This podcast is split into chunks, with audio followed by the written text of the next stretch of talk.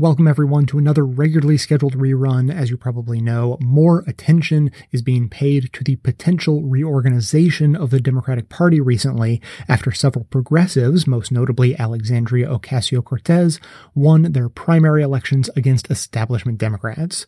Most of these candidates and lots of their supporters are explicitly critical of capitalism as we know it. So today I wanted to pull up an episode from last year that I think does a good job of making the case for why the status quo economic system just can't be maintained and why so many people are rising up against it, demanding something better.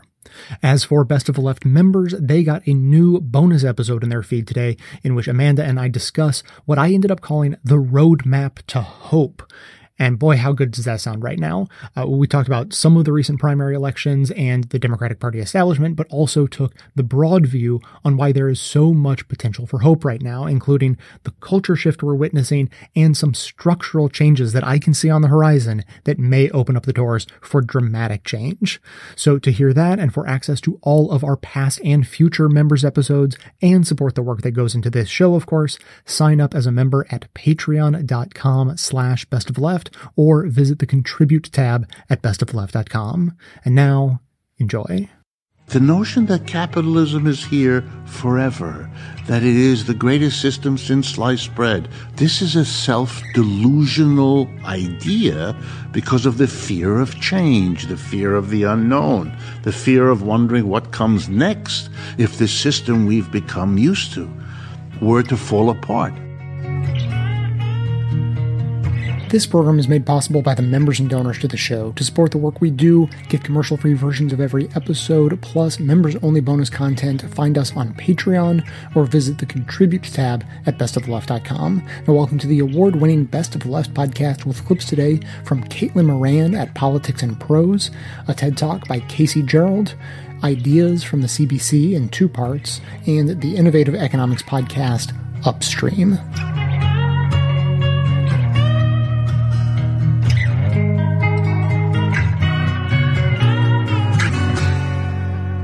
I have heard in the last two years the word revolution mentioned more times than I did in the preceding 20.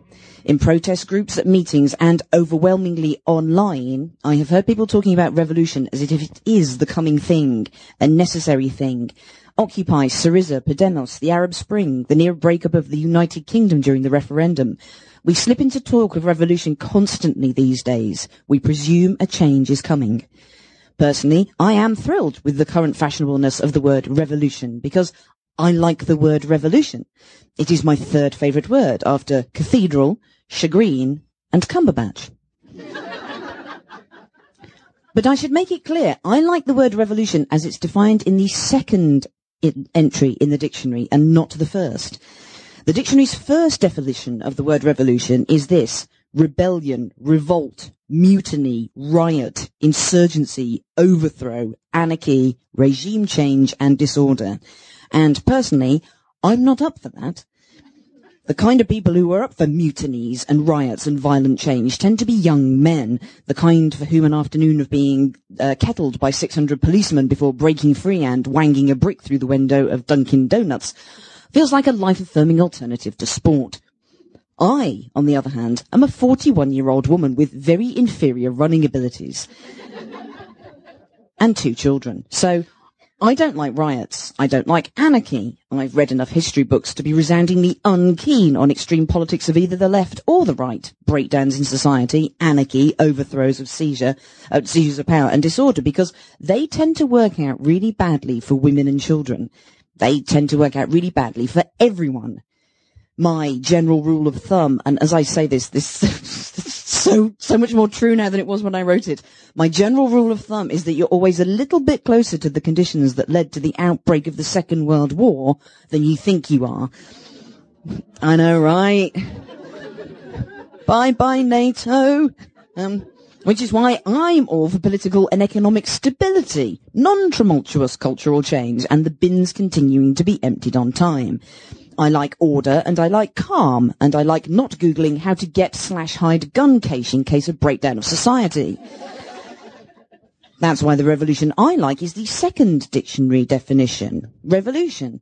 Sea change. Metamorphosis. Transformation. Innovation, regrouping and reorientation. Now, those are the kind of revolutions that I can get behind. Metamorphoses and sea changes. A revolution that sounds like the moment in The Wizard of Oz where it goes from black and white into colour. Or when Cinderella's ball gown appears around her in a blaze of fairy godmother magic. We don't want an upheaval. We just want an upgrade. Even the most entrenched conservative would find it difficult to argue with the idea of a notable upgrade of the way that we currently do things politically and economically. Capitalism has been the defining political movement of my age, but it has not gone through any thoughtful planned improvements in my lifetime. By way of contrast, I've lived through 10 OS upgrades on my Mac. and that's just something I used to buy play suits from on Topshop and piss around on Twitter. Capitalism is surely due an upgrade or two. We need snow leopard capitalism or Yosemite capitalism. Isn't that the fundamental point of capitalism anyway, of competition and markets and choice? It's kind of weird that under market-led capitalism that we can get 300 different kinds of latte, but only one kind of market-led capitalism. So, we need an upgrade. We need a change. This is what people want. This is what the talk is all about. But what will that upgrade be? Where will this upgrade come from? Well, the answer is obvious. It is us. We are the big obvious resource of our age. And we are the key and unique resource of our age because in all of history up until now, most of our processing power has gone to waste. Unless someone with a brilliant mind had the good fortune to be born into circumstances of being male, not dying of a terrible disease before the age of three, and being able to afford an education and a social situation, usually predicated on location and wealth, which enabled him to spread these ideas, all these incredible ideas that we've had through history have died in the minds of their owners. This, then, is always the ultimate argument for the urgency and necessity of equality. Equality isn't some fabulous luxury that we treat ourselves to when we're rich enough or comfortable enough or happy enough. The legislation and infrastructure that we get round to after we secure our economies or wrangle our foreign policy. Equality isn't humanity's cashmere bedstocks. It's not a present we treat ourselves to like champagne. Equality is a fundamental necessity like water. And that is because in the 21st century, humanity's greatest resource is not oil or titanium or gold or water or tech. It's brains.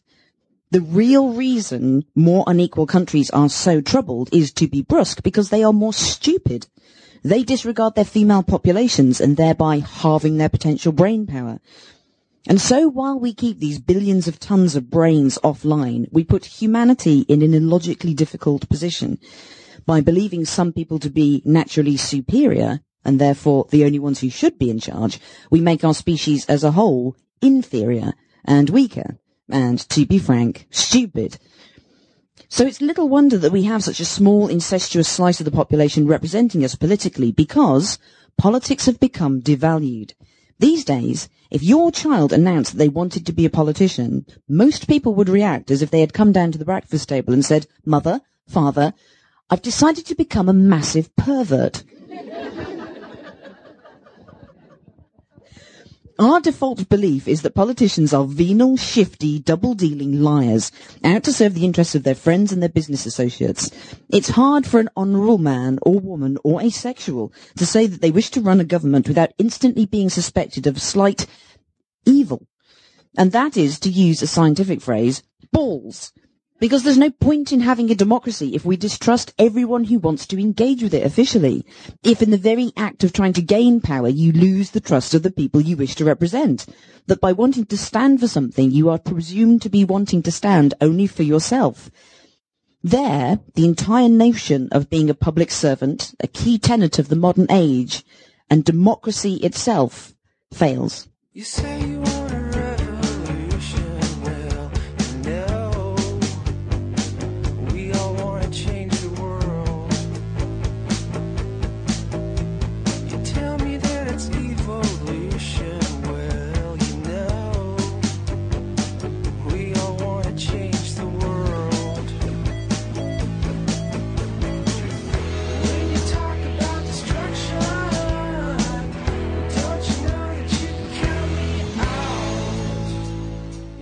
There we were, souls and bodies packed into a Texas church on the last night of our lives. Packed into a room just like this, but with uh, creaky wooden pews draped in worn down red fabric. With an organ to my left and a choir at my back and a baptism pool built into the wall behind them. A room like this, nonetheless, with the same great feelings of suspense, the same deep hopes for salvation, the same sweat in the palms, and the same people in the back not paying attention.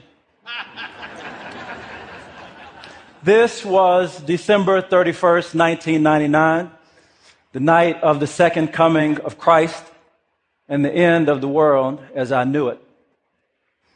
I turned 12 that year, had reached the age of accountability. And uh, once I stopped complaining about how unfair it was that Jesus would return as soon as I had to be accountable for all that I had done, uh, I figured I had better get my house in order very quickly. So I went to church as often as I could. I listened for silence as anxiously as one might listen for noise, trying to be sure that the Lord hadn't pulled a fast one on me and decided to come back early. And just in case he did, I built a backup plan by reading the Left Behind books that were all the rage at the time. And I found in their pages that if I was not taken in the rapture at midnight, I had another shot.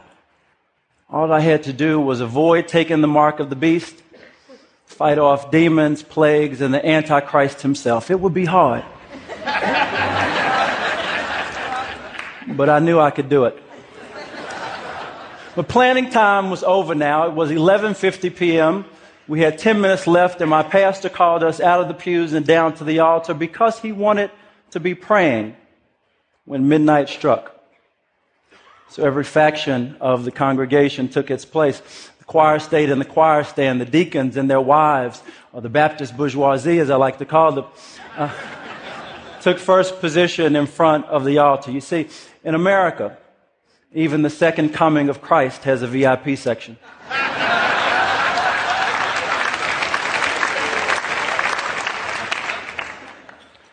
And right behind the Baptist bourgeoisie were the elderly. These men and women whose young backs had been bent under hot suns in the cotton fields of East Texas, and whose skin seemed to be burnt a creaseless, noble brown, just like the clay of East Texas, and whose hopes and dreams for what life might become outside of East Texas has sometimes been bent and broken even further than their backs. Yes, these men and women were the stars of the show for me. They had waited their whole lives for this moment, just as their medieval predecessors had longed for the end of the world. And just as my grandmother waited for the Oprah Winfrey show to come on Channel 8 every day at 4 o'clock. And as she made her way to the altar, I snuck right in behind her because I knew for sure that my grandmother was going to heaven. And I thought that if I held on to her hand during this prayer, I might go right on with her. So I held on and I closed my eyes to listen, to wait. And the prayers got louder, and the shouts of response to the call of the prayer went up higher even still. And the organ rolled on in to add to the dirge, and the heat came on to add to the sweat. And my hand gripped firmer so I wouldn't be the one left in the field, and my eyes clenched tighter so I wouldn't see the wheat being separated from the chaff. And then a voice rang out above us Amen. It was over. I looked at the clock. It was after midnight. I looked at the elder believers whose Savior had not come, who were too proud to show any signs of disappointment, who had believed too much and for too long to start doubting now. But I was upset on their behalf. They had been duped hoodwinked, bamboozled, and I had gone right along with them. I had prayed their prayers. I had yielded not to temptation as best I could. I had dipped my head not once but twice in that snot inducing baptism pool I had believed. Now what? I got home just in time to turn on the television and watch Peter Jennings announce the new millennium as it rolled in around the world. And it struck me that it would have been strange anyway for Jesus to come back again and again based on the different time zones.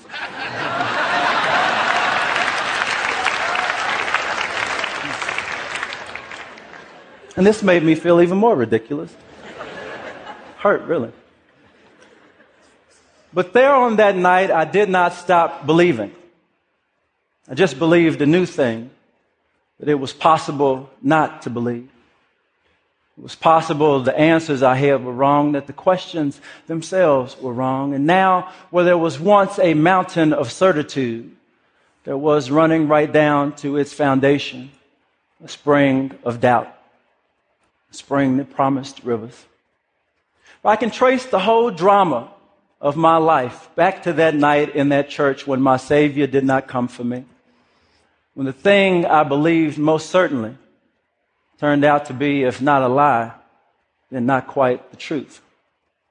And even though most of you prepared for Y2K in a very different way, I'm convinced that you are here because some part of you has done the same thing that I have done since the dawn of this new century.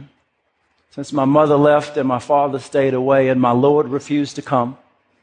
And I held out my hand, reaching for something to believe in. I held on when I arrived at Yale at 18 with the faith that my journey from Oak Cliff, Texas was a chance to leave behind all the challenges I had known, broken dreams and broken bodies I had seen. But when I found myself back home one winter break, with my face planted in the floor and my hands tied behind my back and a burglar's gun pressed to my head, I knew that even the best education couldn't save me. I held on when I showed up at Lehman Brothers as an intern in 2008.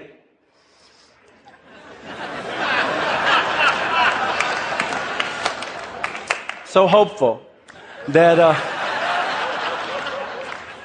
that I called home to inform my family that we'd never be poor again.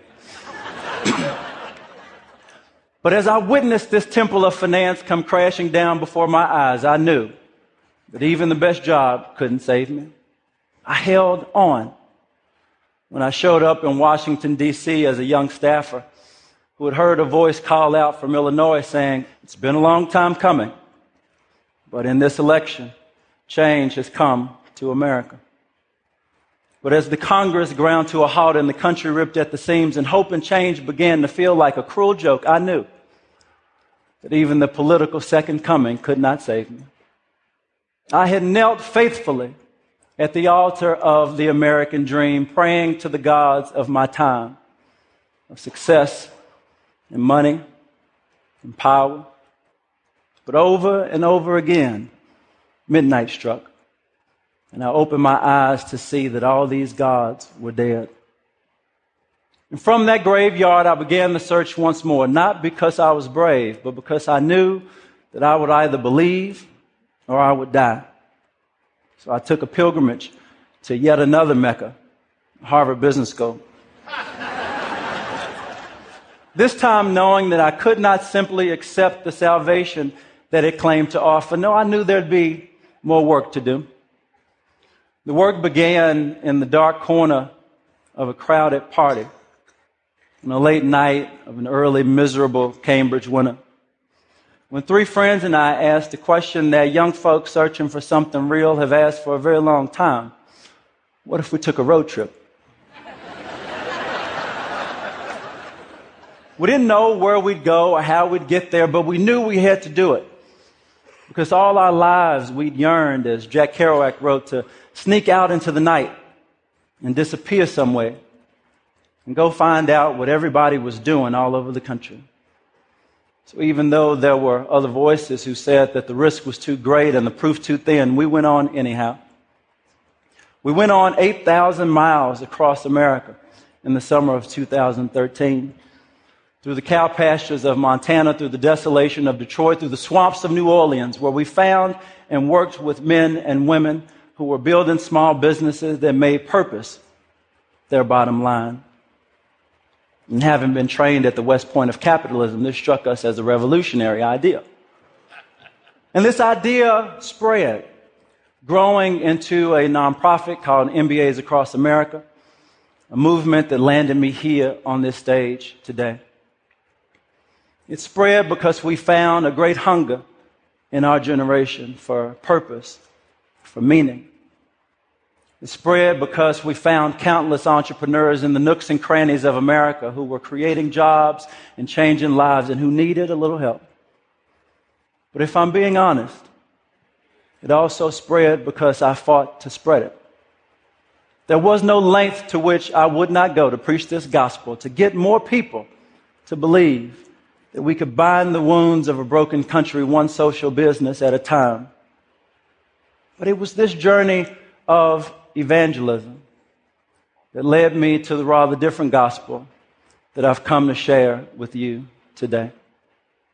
It began one evening almost a year ago at uh, the Museum of Natural History in New York City at a gala for alumni of Harvard Business School. Under a full size replica of a whale, I sat with the titans of our time as they celebrated their peers and their good deeds. There was pride in a room where net worth and assets under management surpassed half a trillion dollars. We looked over all that we had made, and it was good. but it just so happened, two days later, I had to travel up the road to Harlem, where I found myself sitting in an urban farm that had once been a vacant lot listening to a man named Tony tell me of the kids that showed up there every day. All of them lives below the poverty line.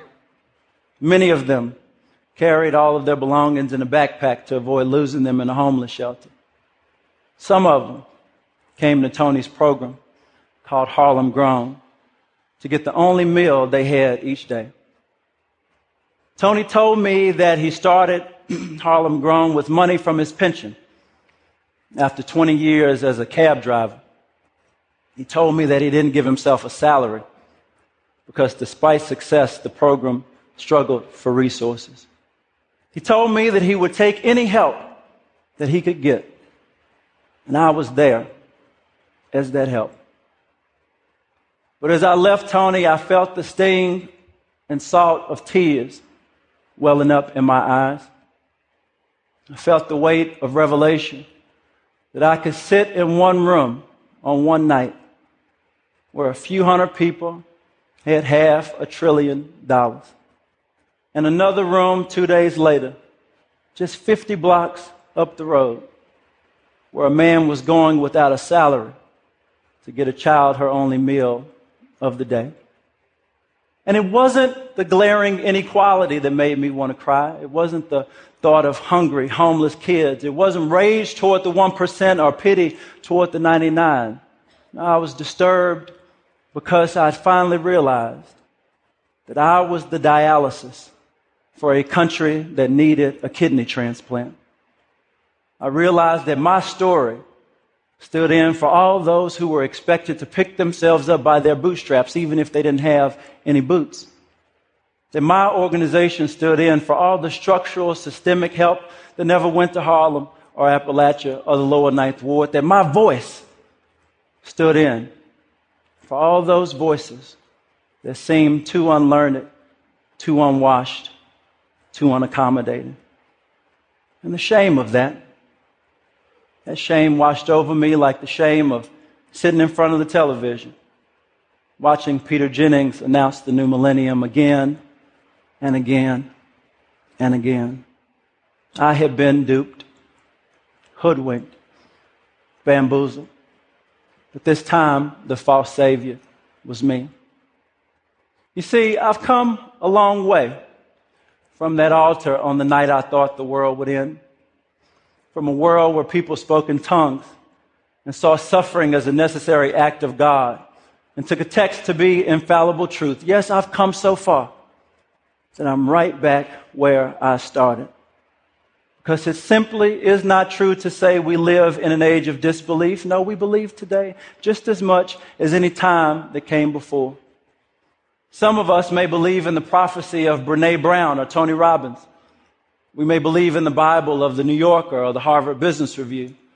We may believe most deeply when we worship right here at the Church of Ted, but we desperately want to believe. We need to believe.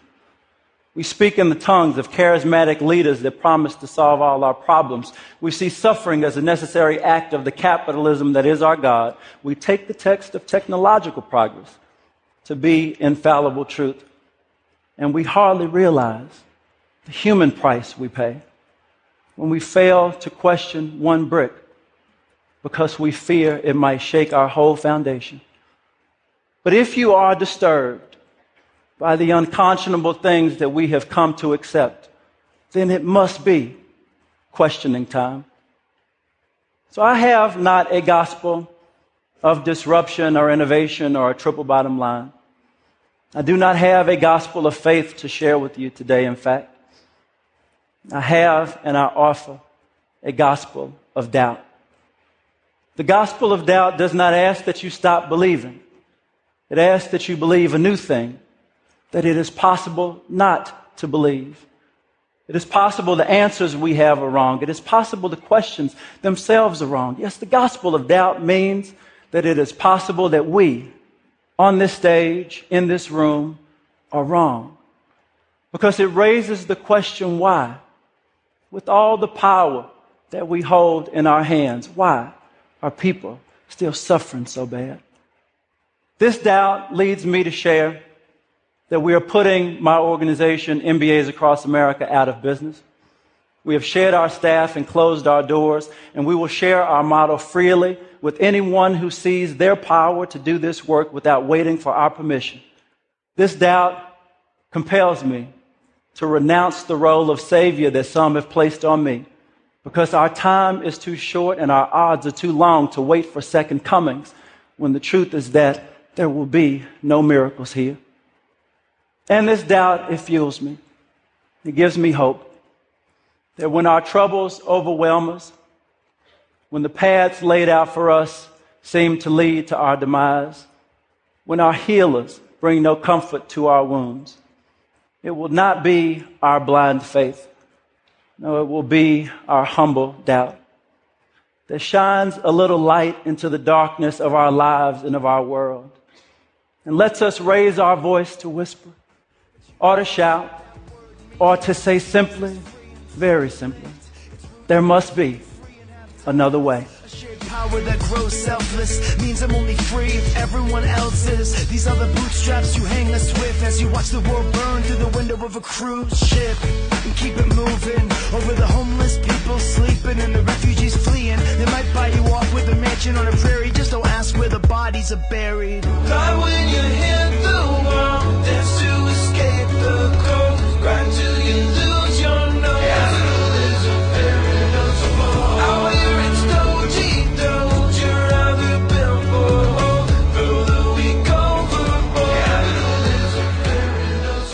Wolfgang Streeck directs the Max Planck Institute for the Study of Societies in Cologne, Germany. The title of his most recent book is both somber and unnerving. How will capitalism end?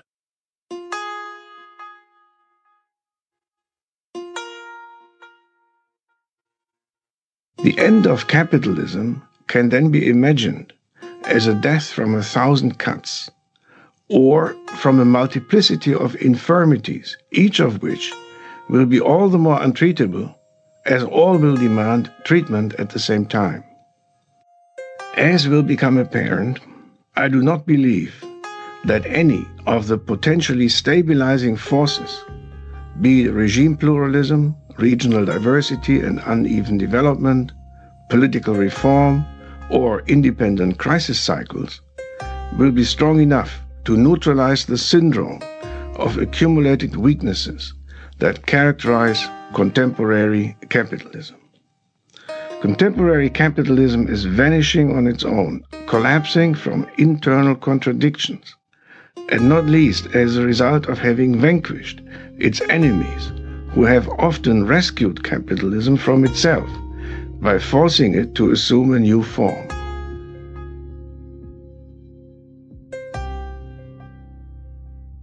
Contemporary capitalism is vanishing on its own. That's an enormous thought. And, and because it's so big, I think sort of a frightening one. It is. And uh, if one has to elaborate on this, one would say that uh, capitalism is not just uh, people making profits. It, also, it always had to be a social order that supported profit making. And in order for this to be possible, you had to have some uh, governance, some mechanism of uh, uh, containing the capitalist core of the of society and holding it responsive and responsible to the social needs of people who would uh, legitimate, provide legitimacy uh, to the capitalist organization of the economy.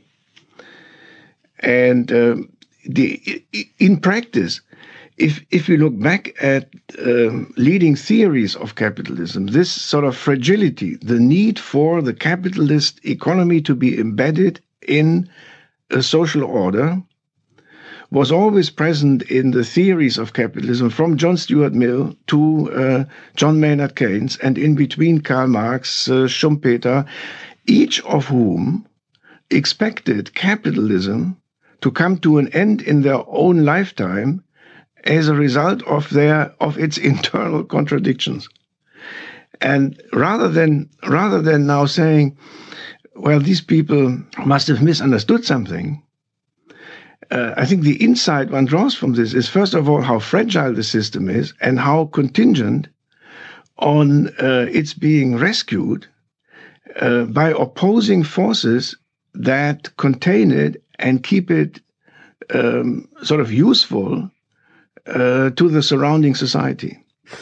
When did you realize that it was actually coming to an end? When did you come to that realization? My uh, moment of uh, uh rethinking uh, uh, social scientific theories of social change and social development was in 2008. 2008 sort of told me that the capitalization of social and economic life can reach a point where uh, things can happen that can tear apart the fabric uh, of modern society in a matter of a very short time.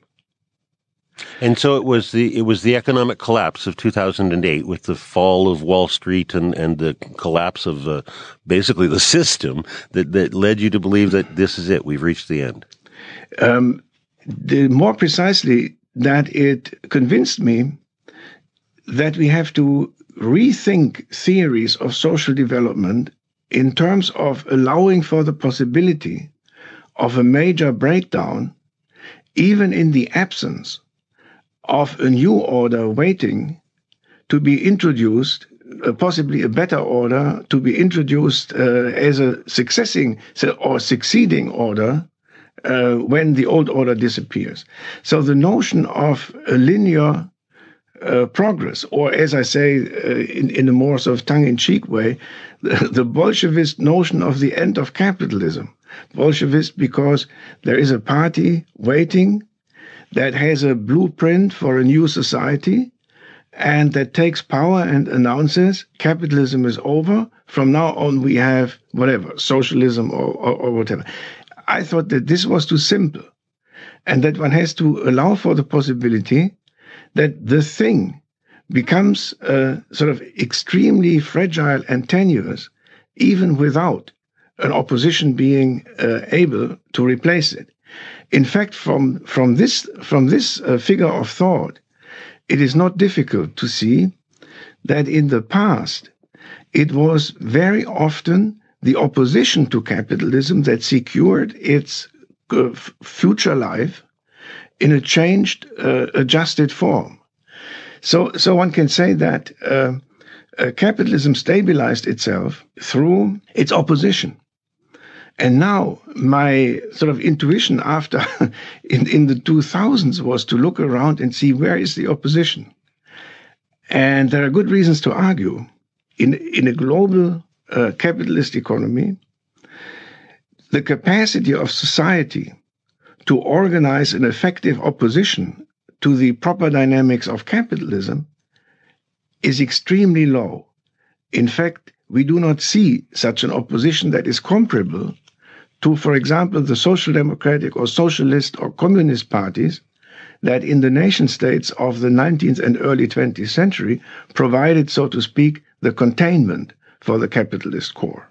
I, I, I read with, it's not just academics, I, I read with great interest the, uh, uh, the um, recent book of um, Mervyn King, the, the, who for a long time was the governor of the Bank of England, very much in the hardcore, you can say, in the heart of darkness of of, of uh, financialized capitalism, uh, writing a book uh, where he, uh, which is called "The End of Alchemy," uh, where he says we're facing an era of great uncertainty, in which even insiders do not know uh, how to handle the, uh, uh, the, the, the contingencies that are now being uh, unfolding before our eyes, and, and we have no theory to understand what is going on.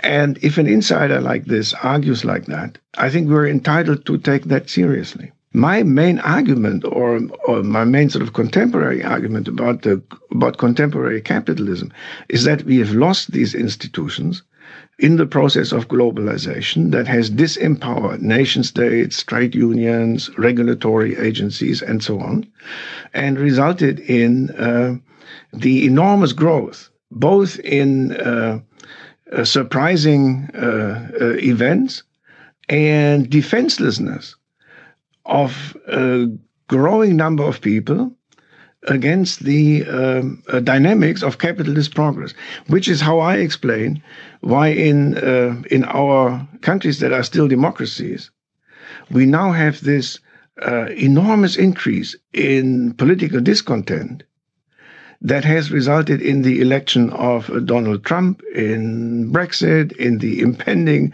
uh, possible election of Marine Le Pen as president of France, in the political fragmentation and stagnation of the Mediterranean countries in Europe.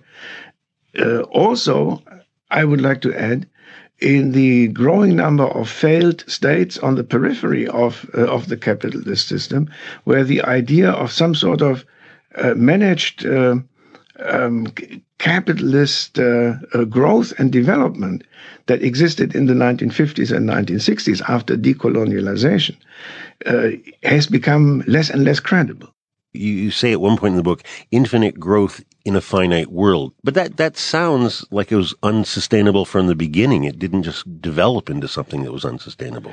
And, and it is important to, to, uh, to keep in mind that uh, all the major theorists of capitalism uh, in, in, in particular John Stuart Mill, but also Marx, uh, actually understood that the inherent uh, lack of uh, a capacity for self-limitation was an important cause of instability.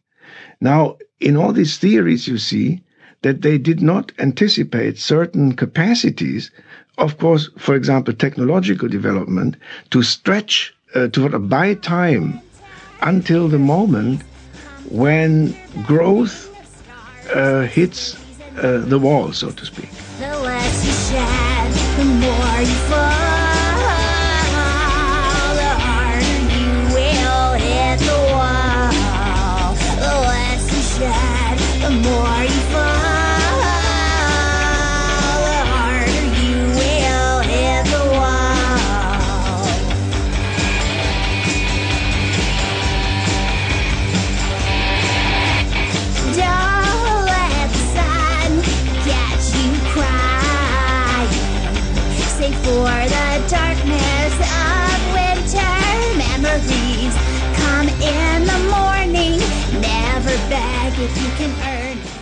I think what we have is a economic system which for the first time in my life is not only experiencing yet another one of its periodic downturns, which to be fair, we can emerge from.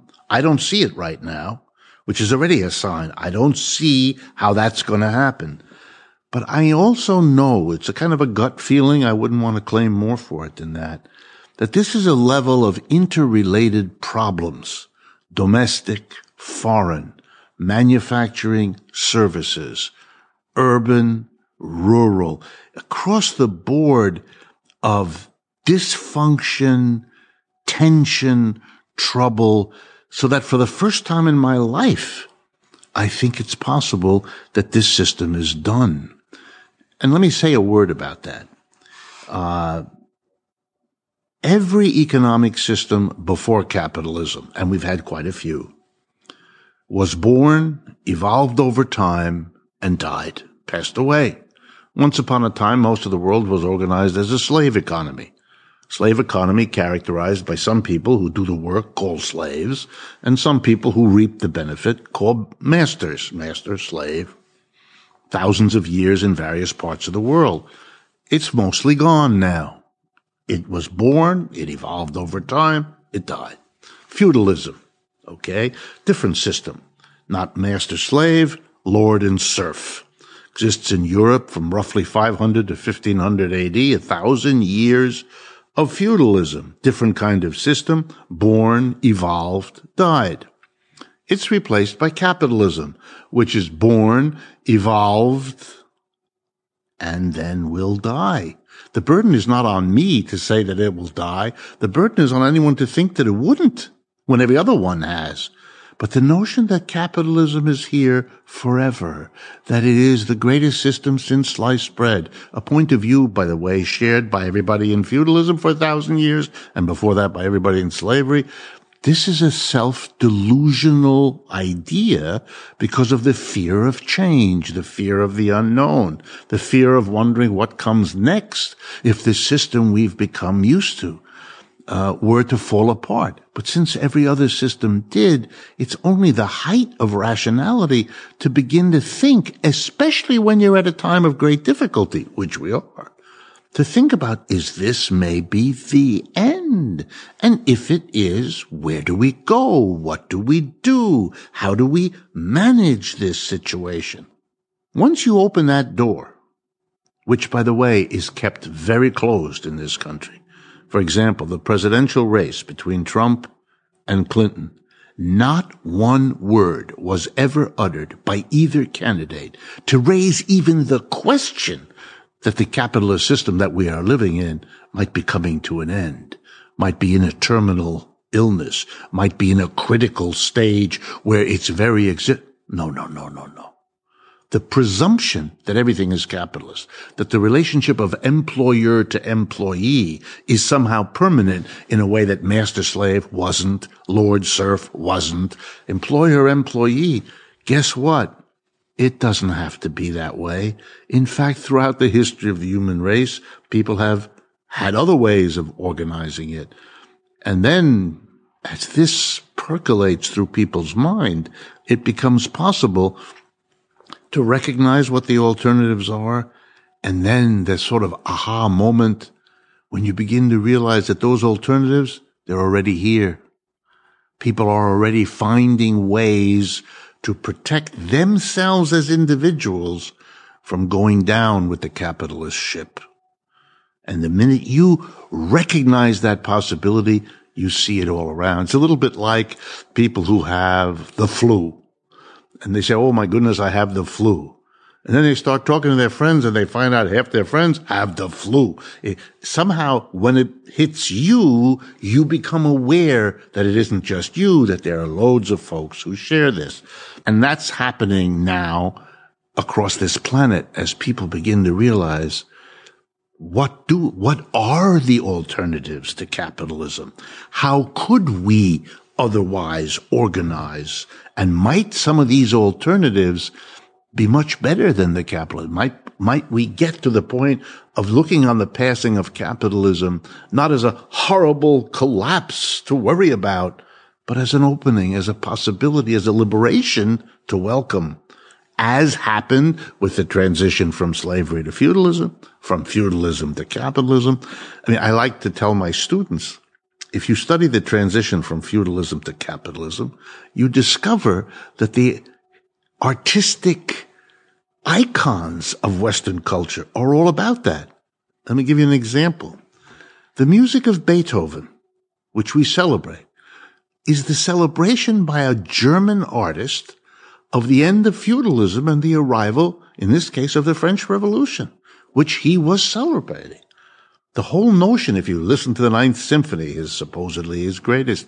The Ode to Joy, the, the choral part of the last part of the symphony, is a celebration of the rights of man, of the, of the slogans of the French Revolution, which he welcomed. You know, the, the Renaissance is the beginning of the end of feudalism. It's the celebration of the rediscovery of what existed before feudalism, ancient Rome and so on, in a new form, a renaissance in French, the rebirth of a society that wouldn't be feudal anymore. It's on and on and on. So we have to understand that the transition from one system to another not only can be, but typically has been viewed as a liberational, progressive moment in human history.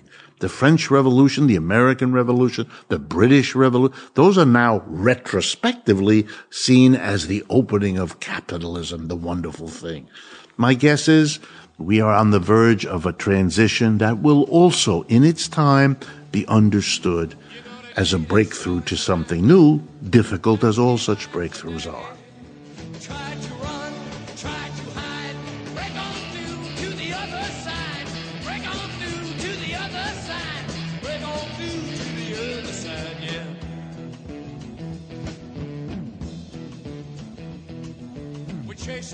Pleasures here, dug our treasures there. But can you still recall the time we cried? Break on through to the other side. Break on through to the other side.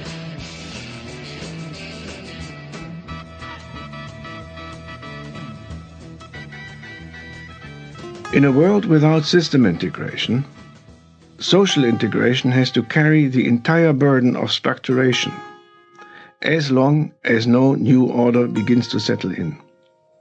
The desocialized capitalism of the interregnum hinges on the improvised performances of structurally self centered, socially disorganized, and politically disempowered individuals.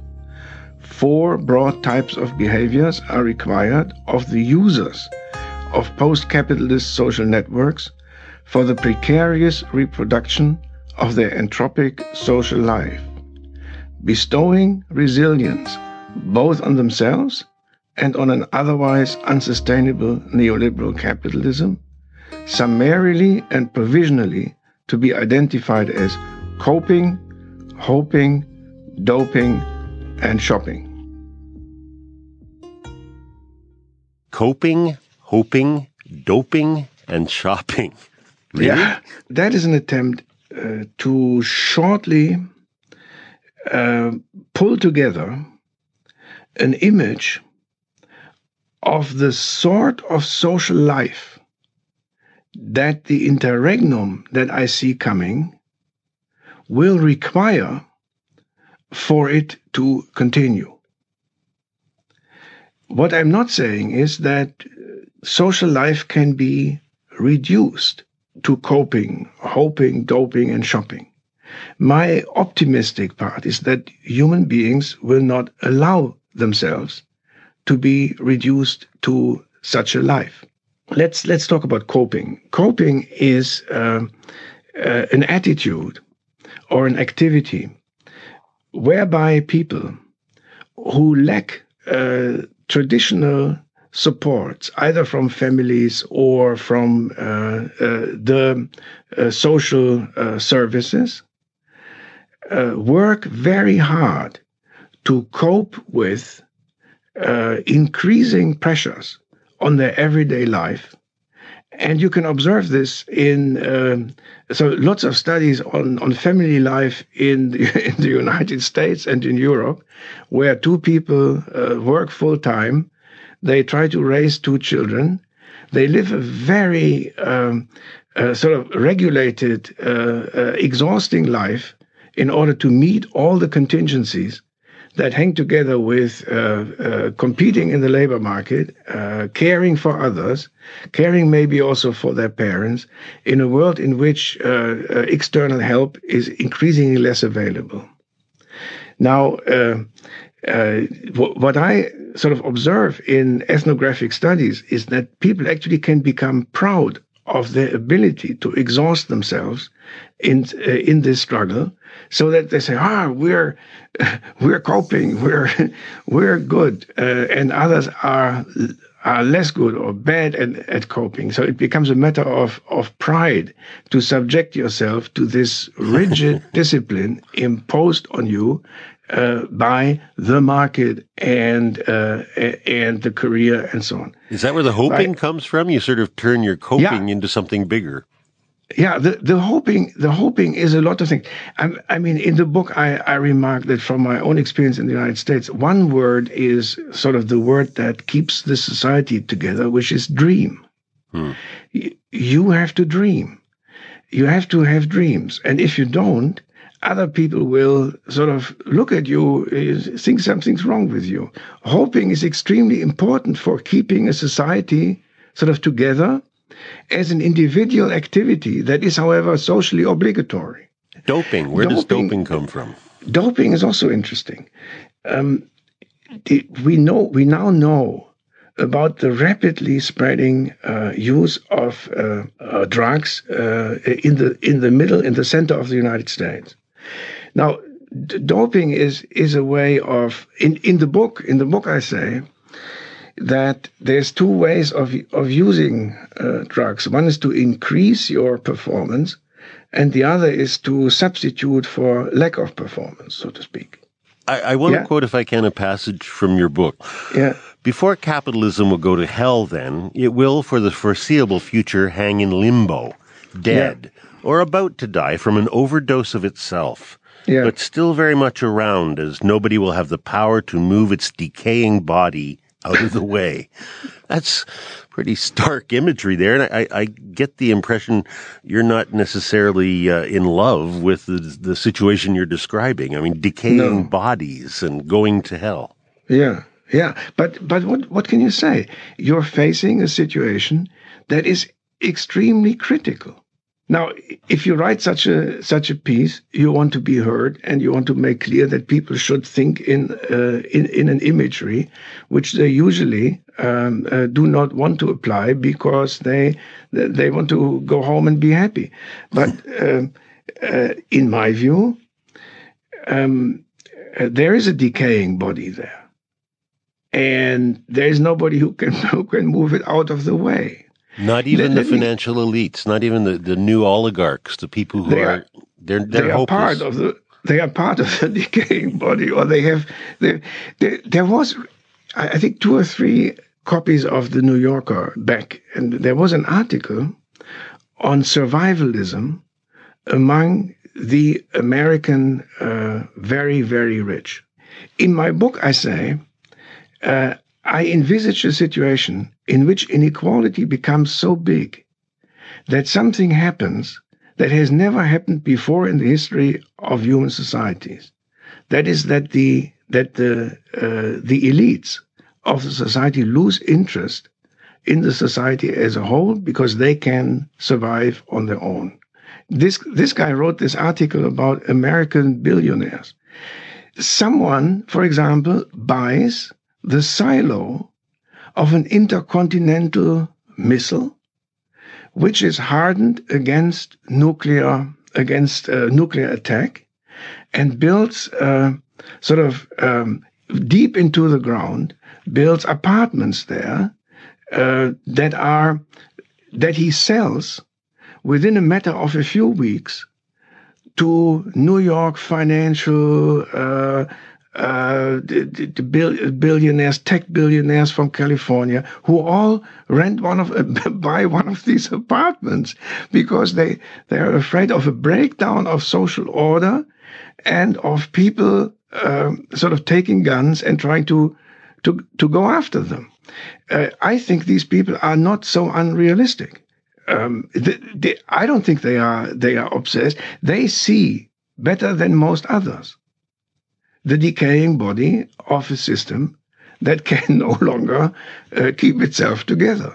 I take this as a as a very interesting uh, uh, example of what I thought when I looked at the increase in inequality in our societies, that we could be facing the moment when those that um, absorb and extract all the resources from these societies begin to think that they can sort of uh, uh, dissociate itself from it and live their own lives.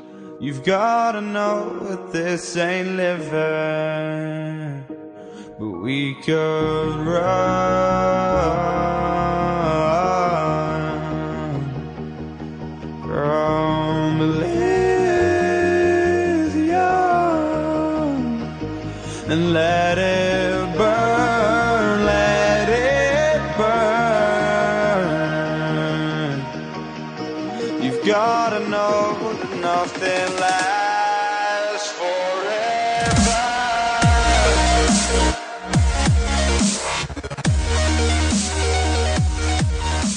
You've reached the activism portion of today's show. Now that you're informed and angry, here's what you can do about it. Today's activism create our next economy with the Next System Project.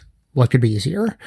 Now, the clips in today's show couldn't be more clear. We may very well be living in the death throes of capitalism. And while technology has been able to sort of help us limp along, solving some of the problems while exacerbating others, the issues that are left have no quick fix. So it's time, probably far past time, to ask the question, what's next? Luckily, there are actually people working on the answer to that question, but they need and want you to be part of finding the solution. The Next System Project is an ambitious multi-year initiative aimed at thinking boldly about what is required to deal with the systemic challenges the United States faces now and in the future.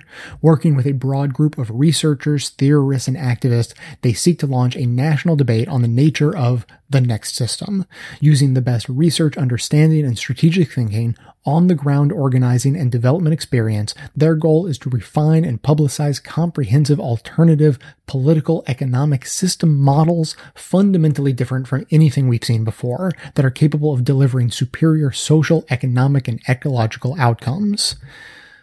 Admittedly, it's a big task, but ideas with these goals in mind are already being put forward.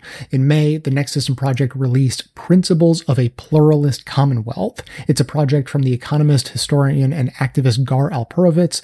This is an approach and model that offers a trajectory for wide-ranging institutional change towards real democracy over the long haul, guided by a transformative vision beyond both corporate capitalism and traditional state socialism. You can read this model and request a free copy of it for your local reading and organizing groups by going to the Next System Project slash principles. But you don't have to rely on economists to propose the next system. You can contribute your thoughts and be part of a discussion about what the next system should be with the Next System Teach-In initiative. In 2016, teach-ins happened in communities on college campuses across the country, engaging everyday people in a discussion around the new economy and a type of world they want to live in.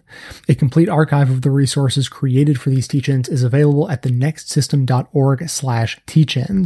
So if you're in a position to do so, you can go and get those resources and organize a meeting in your community today. The segment notes include all of the links to this information as well as additional resources, and as always, this and every activism segment we produce is archived and organized under the activism tab at bestoftheleft.com. So if having an economy that works for everyone is important to you, be sure to hit the share buttons to spread the word about creating our next economy via social media so that others in your network can spread the word too. And if you're thinking to yourself that you're having a hard enough time figuring out what you're going to serve your family for dinner tonight, much less trying to help humanity decide what economic system to shift to, we totally get it. And in that case, this activism segment is more of just an alert to let you know that there are people actually working on this problem. It is not all gloom, doom, and despair. But if you do have the time and the interest, we really do need your help because the writing is on the wall the big questions are being asked, so make sure that if you can, that you get a say in what comes next.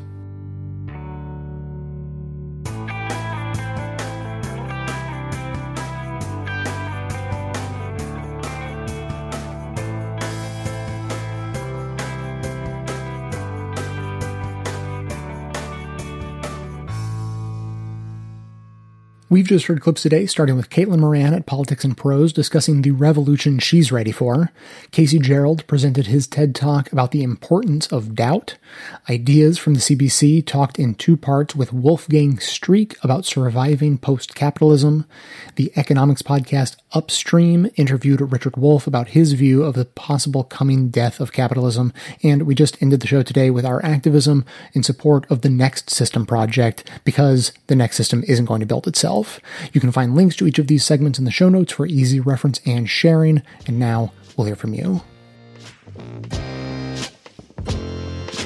Hey Jay, this is Josh in Dallas, Texas. Uh, a couple things. I wanted to first let you and your listeners know about a book I just finished called Woody Guthrie, American Radical. It's written by Will Kaufman and put out by University of Illinois Press. Uh, really good book about you know, progressive back in the 1930s.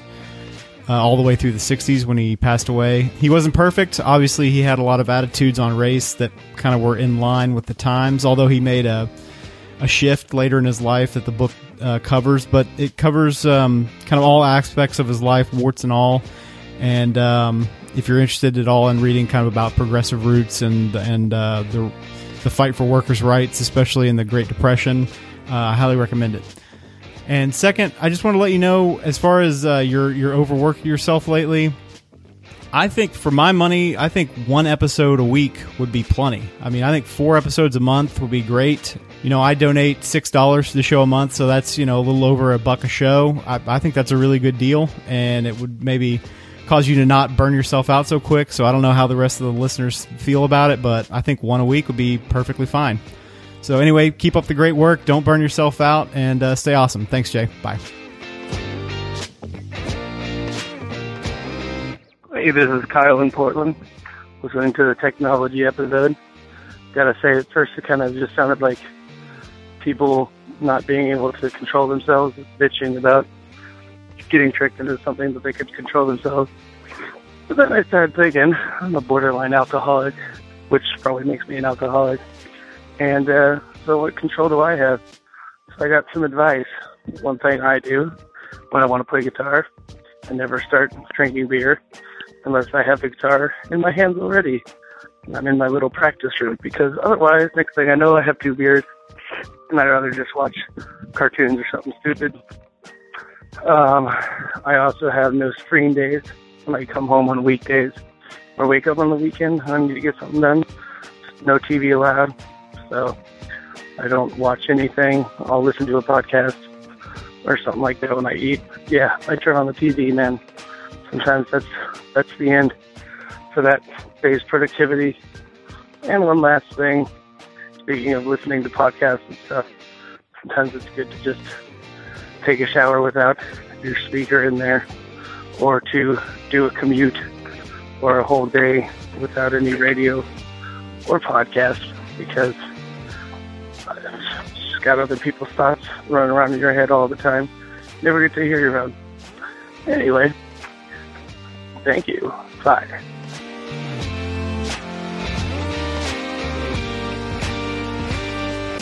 Thanks for listening, everyone. Thanks to the volunteers who helped gather clips to make this show possible. Thanks to Amanda Hoffman for all of her work on our social media outlets and activism segments. And thanks to all those who called into the voicemail line. If you'd like to leave a comment or question of your own to be played on the show, simply record a message at 202-999-3991. Now today I have a couple of excellent things to share with you.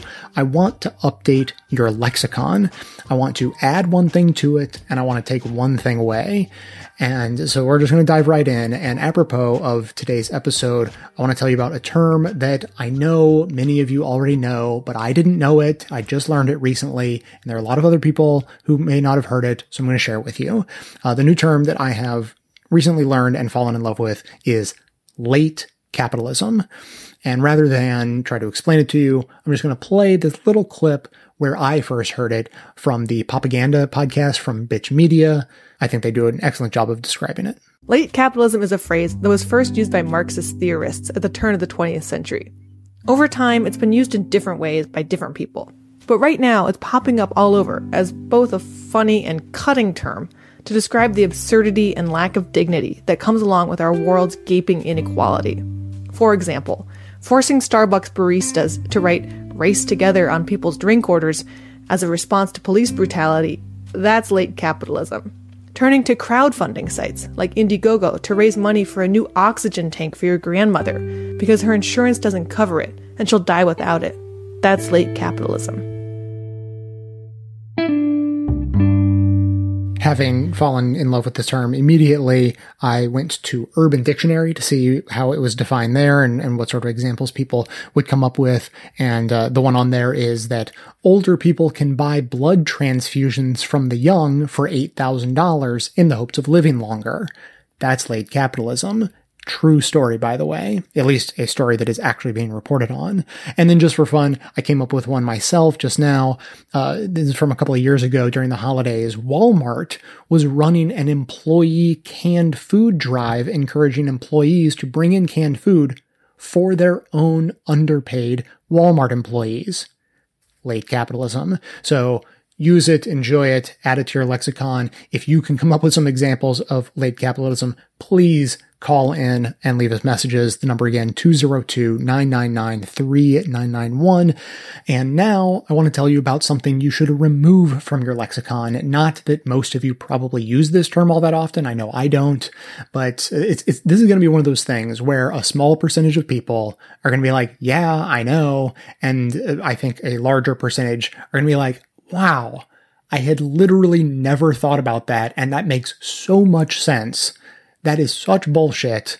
But because I never thought about it, all this never crossed my mind. So let me tell you about this. This goes back to just the previous episode where I was telling yet again the story of this conservative columnist who was trying to argue that conservatives understand gender and sexual orientation fluidity better than the LGBT community does, mystifyingly, and was then arguing that since gender and sexuality are so fluid, we should all just be able to flow our genders and sexual orientations into a heteronormative Judeo-Christian nuclear family and God's plan will be fulfilled and we'll all be better off for it. So I, I, I tell this story and, uh, you know, sort of paraphrase him in that way. And then I get this excellent email from Charles, which just opens my mind in a way that, uh, as I said, it's the sort of thing that never crossed my mind.